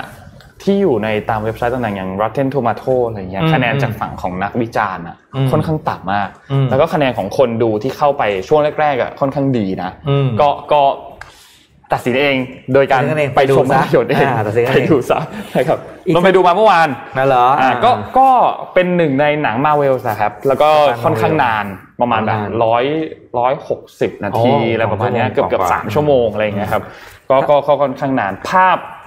ภาพค่อนข้างโอเค สวยอืมอืมภาพสวยตามแบบมาตรฐานของมาเวลแล้วรู้สึกว่าเขา balance ตัวละครค่อนข้างดี เพราะว่าด้วยความที่ตัวละครมันเยอะอะอืมมีตัวละครหลายตัวมากมันเป็นแบบหนังเรื่องใหม่ที่เปิดปูปูมาใหม่เลยอะไม่เคยออกมาก่อน แล้วเดี๋ยวก็แตกออกไปเป็นหลาย ๆ เรื่องอ่ตามใช่สไตล์ทีแต่นี้สนุกครับเหรอร้อยร้อยหกสิบเอ็ดจุดเจ็ดล้านเนี่ยนับแค่ในสหรัฐอเมริกาในอังกฤษในฝรั่งเศสเยอรมันเกาหลีและออสเตรเลียเท่านั้นนะครับ เพราะ Eternal ยังไม่เข้าฉายในจีนอืม เพราะฉะนั้นถ้าเขาเข้าฉายในจีนเนี่ยเขาก็จะนับเป็น first week ของจีนก็เป็น global เหมือนกันนะคครัรับบเราจะเข้าฉายในจีนเนี่ยในสัปดาห์ที่ 3 ของเดือนพฤศจิกายนก็อีกอาทิตย์หน้านะครับปลายอาทิตย์หน้าจะเข้าฉาย รอลุ้นอีกรอบหนึ่งว่าการเปิดตัวในเดือนแรกเดี๋ยวเขาจะมีคั t ออฟคือ 30 วันแรกครับว่าจะได้ทำรายได้ไปเท่าไหร่นะครับอืมอืมแล้วก็นั่นไงแองเจลิน่าโจลีก็ก็ขึ้นดีมาก คนไหนคนสีแดงเหรอ คนสีชุดสีขาวครับภาพนี้ไม่ดูไม่ออกอ๋อภาพนี้ไม่มีภาใช่ไหมภาพนี้ไม่มีคือดูไม่ออกตอนนี้เบลอไปหมดแล้วหน้าจอภาพนี้ไม่มีภาพนี้ไม่มีอืมอืมอืมอ่านี่นี่คนอ๋อคนที่สองจากทางขวาอ่าอ่าโอเคอะแปดโมงพอดีแจกของดีกว่า สมมุตินะฮะแจก Skin Moisture Burst เราสามสิบชุด แจกที่เป็นแจลักงแจกใครก็ได้อยากแจกใครแจกเลยอะอ่าใครยังไม่ค่อยได้ ครับผมอ่าอะโจทย์วันนี้สมมุติเลือกให้หน่อยแต่ต้องแชร์ก่อนนะ แชร์แชร์ก่อนไลแชร์ฟ์ก่ก่ออนน โจทย์วันนี้คือใครที่ยังไม่เคยได้ คุณจะได้วันอย่าไปนี้แจกคนที่มาคนที่มาสแปมเพจเราด้วยสมมุติสมมติเขาจัดการบล็อกไปหมดแล้ว อย่าลืมเอาไว้หมดแล้วนะ อย่าลืมอย่าลืมปูนบำเหน็จสมบูรณ์นะครับครับผม นะครับทำงานได้เร็วมากเลย สามสิบชุดไปเลยฮะอืม ใครที่ยังไม่เคใครยได้ที่ยังไม่เคยได้ณจะนะให้เขาหน่อยนะ สมมูลคุณจะได้วันนี้นะครับเออถ้าคุณไม่ได้อีกนี่ ผมก็ไม่ไม่รู้จะช่วยยังไงไม่รู้จะช่วยไงละนะอืมอืม อาจจะประสามสิบชุดนะฮะอืม อะอืม มีข่าวอะไรอีกเฮ้ยเฮ้ยเฮ้ยเราลืมอ่านเรื่องนี้อะพี่ลืมไปเลยนะเนี่ย เออเรื่องอ้าวเฮ้ยเฮ้ยอ่านแล้วอ่านแล้วขอโทษขอโทษขอโทษขอโทษขอโทษขอโทษขอโทษมึนมึนคือคือ คือไอ้เรื่องไอ้เรื่องไอ้เรื่อง beauty standard ที่เราอ่านอืมอืมในอืไอมแล้วก็ไม่ดูกับเรื่องของนายธนาคารคนที่เขาไม่มี link in อะอืมเออผมว่าชีวิตที่ไม่มีโซเชียลมีเดียก็อาจจะมีความสุขอีกแบบนะ ใช่ อืมก็จะมีอีกแบบหลังๆผมก็ไม่ค่อยอ่านเรื่องใครแล้วนอกจากว่างจริง ๆ อะ อืมเปิดเข้าไปก็เล็กๆ นิดนึงเออแต่ผมยอมรับเลยว่านี่ขนาดเราอายุขนาดนี้แล้วเนี่ยอืมบางทีเห็นอะไรใน IG ก็รู้สึกแบบก็ยังอยากได้อยากได้อะเอออยากได้ได้อะจริงๆหรือว่าจริงๆเราต้องมีการแบบทำ social detoxทุก ๆ เดือนเดือนละเดือนละหนึ่งเดือนวัละนหนึ่สองวันะสามวันหรือสัปดาห์หนึ่งอะไรอย่างเงี้ยแต่คือมันแยกแยกกันยาก เพราะว่าทุกวันนี้เราใช้โซเชียลในการติดตามข่าวสารด้วย ที่เขาเรียกว่าอาบป่าไงเคยได้ยินไหมอ่าอ่าครับอ่าอันนั้นนะดีนะอืมไปแบบอืม forest อะไรของเขาอะเขามีอืมเขามีแบบเขามีทริปจัดเลยนะฮะเดี๋ยวนี้หน้านี้ก็น่าจะเป็นหน้าที่เอ่อเป็นนอนป่าสบายที่สุดแล้วใช่เพราะใช่มันมีชึมีไอฝนชื้นๆอากาศเริ่มเย็นอืมครับ ช่วงนี้เนี่ยก็เอ่อตลาดท่องเที่ยวกลับมาคึกคักมากๆคึกคักเลยนะมากคึกคักมากคือคือชาวต่างชาติอาจจะไม่ได้มาเยอะแต่ว่าคนไทยเนี่ยเที่ยวกันเที่ยวกันเองระตุยใช่ใช่เลยะคนไทยตอคนไทยเที่ยวกันเยอะ ก็ดีก็ดีครับ ก็ก็ดีแต่คือก็ว่าเราต้องพึ่งตัวเองก่อนก็ยังไม่ได้แบบ คลึกทดคแทลืนได้นมากขนาดนั้นไม่แต่ถ้าเมืองที่เมืองที่คนไทยไปเป็นหลักๆ อย่างหัวหินนี่ผมว่าอะใช่ปกติแล้วหัวหินอาจจะเขาใหญ่ อาจจะดีกว่าปกติด้วพัยทซ้ำยาใกล้ๆตรงเนี้ยโอ้โหคนรัศมีที่ขับรถไปได้เนี่ย คนแน่นมากนนท์ไปกระบี่มาช่วงช่วงศุกร์เสาร์อาทิตย์ที่ผ่านมาก็คนไม่เยอะมากยังยังไม่ได้แบบกลับมาคลึกคลืนมากขนาดนั้น แต่ว่าเป็นช่วงที่ถ้าใครอยากเที่ยวนนท์คิดว่าช่วงเนี้ยก็ค่อนข้างดีอืมเพราะว่านักท่องเที่ยวยังไม่เยอะอืมแล้วก็สถานที่อะไรต่างๆ คนก็จะไม่ค่อยแออัดมาก อืม อืมเอ้ยพูดเรื่องผักชีหน่อยไหมเอาดิเอาหน่อยไหมนะครับผมเอาคนนี้คุยเล่นละหลังแปดโมงคุยเล่นแล้วคุยเล่นคุยเล่นคือจริงๆเนี่ยก็ต้องให้ความเป็นธรรมกับท่านนายกแกเหมือนกันนะอ่าอืมคือแกพูดยาวกว่านั้นอืมครับแล้วคนไปตัดอย่างนี้เหรอเออแบบเหมือนกับเอ่อประชาชนเดือดร้อนอะไรอย่างเงี้ยก็เป็นนั่นเอ่อ แต่แต่แต่ว่าที่แบบที่ที่ที่ที่ที่ผักชีมันราคาขึ้นนี่มันไม่มีอะไรคือน้ำมันท่วมไงน้ำท่วมใช่เออน้ำมันท่วมเดี๋ยวเดี๋ยวเดี๋ยวพอมันจบเรื่องน้ำท่วมมันก็จะกลับมาราคาปกตินี่แหละอืมอืมแต่ว่าที่ผมว่าน่าเป็นห่วงมากกว่าคือข้าวฮะอืม ข้าวราคาแย่ใช่ไหมตอนเนี้ยราคาต่ำแน่ต่ำมาก คือทำไมเกษตรกรไทยถึงวนเวียนอยู่กับไอ้เรื่องแบบนี้นะอ่าทั้งปีทั้งชาตินะข้าวเราได้ยินแบบนี้มาเป็นสิบสิบปีแล้วข้าวนี่เนี่ยวคืนอบางยู่แค่นี้บางทีเราก็ข้วแอบแบบสงสัยนิดนึงเหมือนกันนะครับว่าเพราะว่า ข้าวเนี่ยเป็นอาหารหลักของคนไทยเลยอืมทุกมื้อในวันหนึ่งอะต้องได้กินข้าว อันเนี้ยแน่นอน แต่ว่าเกษตรกรก็ยังเจอปัญหาเรื่องเรื่องหนี้สินอืมยังเจอปัญหาเรื่องของราคาข้าวที่ตกต่ำก็ก็งงงๆเหมือนกันนะฮะเรื่องนี้ไม่แล้วแล้วมันก็เป็นวนเวียนซ้ำซากอะเนาะใช้คำว่าซ้ำซากได้ไหมโอ้ยิ่งกว่าซ้ำซากอีก เออ ฝังลากลึกไปหมด ฝังลากลึก อืม อืมถ้าตอนนี้ที่ผมเคยเล่าให้ฟังคือตอนนี้อินเดียกับเวียดนามเขาไอ้ นี่แล้วนะเขาเขาเขานำหน้าไทยไปแล้วอะครับอืมจากที่เราคือผมไม่ได้หมายนะว่าการที่เราจะเป็นแชมป์แล้วแล้วคนก็จะบอกแชมป์ขายข้าวราคาถูกราคาแพงนะอีกเรื่องหนึ่งแต่ในตลาดโลกที่เขาทานข้าวกันเนี่ยเขาซื้อจากอินเดียและเวียดนามมากขึ้นเรื่อยอืมอืมๆแปลว่าไม่ว่าจะปลูกข้าวต่อหนึ่งไร่ คุณจะมีรายได้ต่อไร่พันบาทหรือแปดร้อยบาทแล้วแต่สุดท้ายไอ้แปดร้อยบาทมันจะเหลือศูนย์แล้วไง ครับถ้ากับเกษตรกรเอ้ยถ้ากับชาวนาก็จะ ก็จะรายได้น้อยลงไปอีกอย่างเงี้ยนะอืมเออทำไมไม่มีใครแก้ได้อะเออ ไม่แล้วประเด็นก็คือ เราทุ่มเทงบประมาณมโหฬารเลยนะครับ เกี่ยวกับเรื่องทุกปีข้าวเนี่ยทุกใช่ปีเยอะมากนะเยอะมากนะแททั้งอ่าเกี่ยวกับนนโยบายทางด้านการเงิน นะนโยบายทางด้านของพันธุ์ข้าว อืม แล้วก็ โอ้เยอะอะหรือว่ามันมีตัวกลางเยอะเกันไปตัวกลางส่วนหนึ่งครับ แต่ว่าอีกส่วนหนึ่งก็คือไม่ได้แก้ที่ต้นเหตุมากกว่าแล้วโครงสร้างราคาของ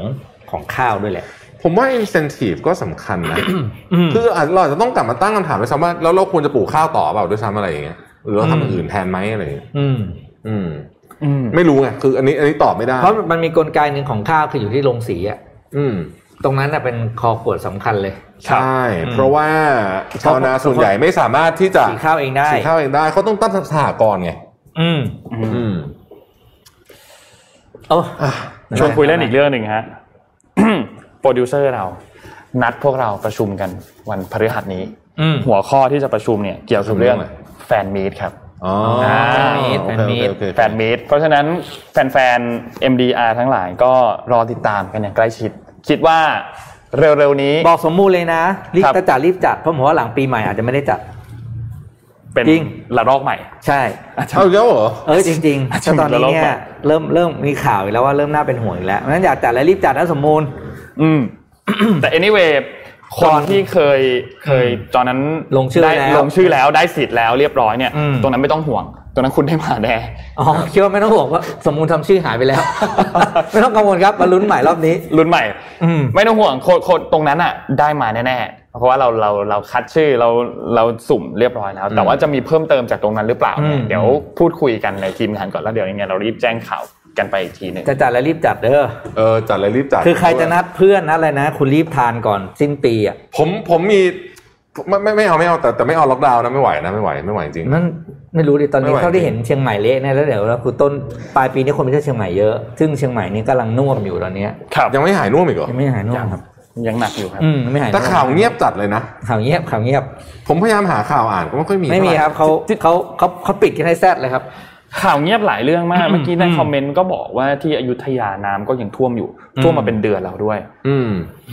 จริงๆหลายหลายข่าวมากนะครับ ที่ที่คุณไม่วได้ชิราถูกพูดถึงเขียนว่าอยากฟังสนทนาธรรมเรื่องเกษตรกรไทย โอ้โหโอ้โหมีเวลาฟังกี่ชั่วโมง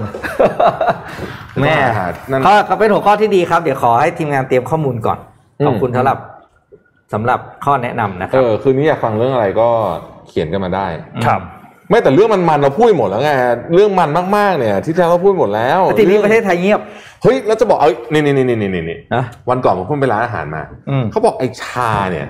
ที่เราคุยกันที่ที่แล้วจำได้ไหมอืมอืมเฮ้ยมันวุ่นวายมากเลยนะกว่าจะขอได้ขอเอกสารนู่นอ๋อนี่ S S A plus นี่แหละใช่ไหม Amazing Thailand บางบางบางบางร้านเขายังไม่ได้กันเลยอะเมื่อปลายอาทิตย์ที่ผ่านมา คือไม่ได้ไม่เป็นไรเจ้าหน้าที่อย่าไปจับเขาแล้วกัน เอออืมก็เขาเขาทำเรื่องไปแล้วอะ แต่เขายังไม่ได้ไงใช่ไหมเพราะว่าปัจจุบันคือราชการเป็นอย่างนี้เออความตลก ขอกับคนหนึ่งแต่คนจับอีกคนหนึ่งครับ แต่ว่าไม่เวลาคนขอคุณขอกับคนนี้แล้วแล้วผมสงสัยว่าร้านเล็กร้านน้อยที่เขาอาจจะเข้าถึงอินเทอร์เน็ตลำบากนู่นเอนี่อเขาทำไงอะเขาทำไงอะเออออืมแล้วแล้วแล้วมีแล้วมีประโยชน์จริงเปล่า อืม หรือว่ามีไปอย่างนั้นอย่างนั้น มีไปให้เพื่อความอุ่นใจเป็นเชิงสัญลักษณ์ไงก็บอกแล้วประเทศไทยเป็นประเทศเหมือนเนี่ยชิงเอาสัญคุณลักษอณ์ย่างนี้ ผมถามหน่อยทุกวันเนี้ยใครสแกนไอ้ QR code ตอนเข้าห้างมั้งอ่าทำเงี้ย อืมน้อยมากอะอ่าคือคนเฝ้าไม่ได้ดูอะอ่าคนขอแค่เอามือถือเนี่ยไปเฉียดผ่านเงี้ยวัดไข้โอเคละวัดไข้ด้วยวัดไข้มันมีเสียงฝบางเครื่องบางเครื่องมันก็บอกแล้วแล้วตอนนี้วัดไข้ก็ตอนนั้นเพราะว่าโควิดไม่มีไข้อ่าเออ นั่นแหละสรุปแล้วครับประเทศไทยคืออันเนี้ยมันเป็นมันเป็นประเทศไทยจริงๆเลยนะประเภทใช่แบบขอให้ได้ม่รู้ว่าขอให้ทำทำอะไรสักอย่างขึ้นขมาอให้ได้ทำอ่ารู้ว่าทำแล้ว อืมแล้วจะเอาไงอีกอะไรเงี้ยอืมทำแล้วนะเว้ยอย่างเงี้ยน่าเศร้าเหมือนกันนะฮะเฮ้ยแล้วผมคุยกับ ผมคุยกับนักเศรษฐศาสตร์หลายคนเนี่ยเขาเป็นห่วงประเทศไทยกันเยอะมากนะโอ้โหแล้วก็น่าเป็นห่วงมากนะอืมอืมอืมนะอ๋อ เมื่อวานมีข่าวนี่เนี่ยใช่ไหมเอ่อดรกรงเสียแล้วอะใช่ใช่ไหมอ๋อเออเป็นต้บุองคลากรคนสำคัญของประเทขศอแสดงความเสียใจด้วยนะครับอืมดรวีรพงษ์รามังกูลนะฮะเป็นอ่อเดี๋ยวมนตรีกระทรวงการคลังเป็นอดีตรองนายกโอ้นะครับหลายตำแหน่งมากนะครับพูดเป็นเป็นคนที่คาดการณ์เศรษฐกิจได้แม่นยำที่สุดคนหนึ่งอืมคนหนึ่งเลยะฮะคนหนึ่งเลยนะครับ ก็จากไปด้วยวัยเจ็ดสิบแปดปีอืมเออพูดถึงเรื่องนี้ เมื่อวานนี้ผมลองทำอะไรอย่างหนึ่งเพราะว่าผมไปอ่านหนังสือมา ผมอยากฝากทุกคนไปลองทอืมนี่เป็นเรื่องที่ดีมากทำแบบนี้นะคุณไปไปดาวน์โหลดก็ผมจำชื่อไม่ได้แต่ว่าคุณทำเองก็ได้อะทำตารางขึ้นมา ข้างบน อืมกว้างห้าสิบสองช่อง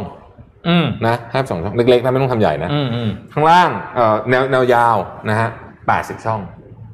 ห้าสิบสองคือสัปดาห์สัปดาห์อ่าแปดสิบคืออายุเฉลี่ยว่าว่าคุณจะอยู่ได้ประมาณนี้แหละแปดสิบปีอ่าแล้วระบายสีทุกอาทิตย์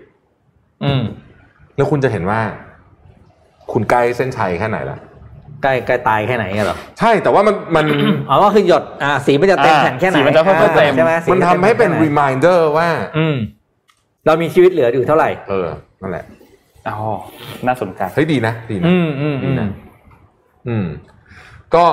เอ่อโมเดอร์นาจะน่าจะใกล้ๆได้ฉีดกันแล้วครับใกล้แล้วนะใกล้สำหแล้รับวคนที่จองไปล็อตแรกนะฮะ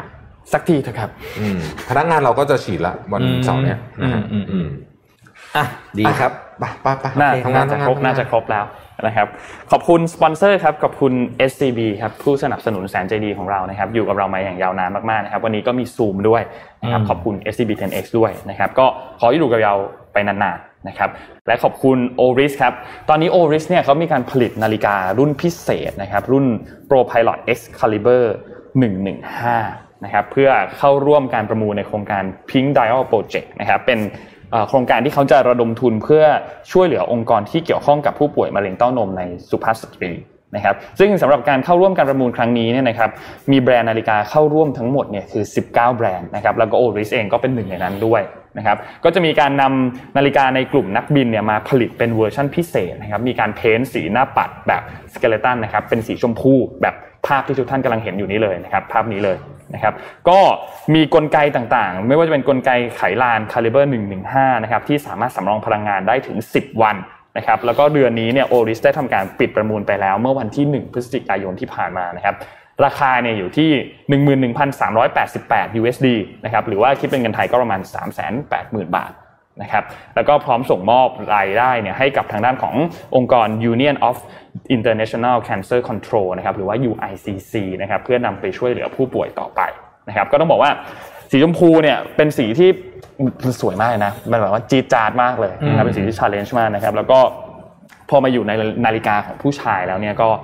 สุดยอดมาก นะครับสีสีสันแบบสดใสสวยงามมากนะครับ แล้วก็สุดท้ายครับขอบคุณท่านผู้ฟังทุก ๆ ท่านนะครับที่ติดตามMission Daily Report ทุกๆเช้านะครับ วันนี้วันที่ 9 วันอังคาร พรุ่งนี้วันพุธเราพบกันใหม่อีกครั้งหนึ่งวันพรุ่งนี้ครับ วันนี้เราสามคนลาไปก่อนครับ สวัสดีครับ สวัสดีครับ Mission Daily Re port วางแผนให้ก้าวเล็กๆ ในแต่ละวันมีความหมาย กับ One Small Step Planner สั่งซื้อได้แล้ววันนี้ที่ mission to the moon co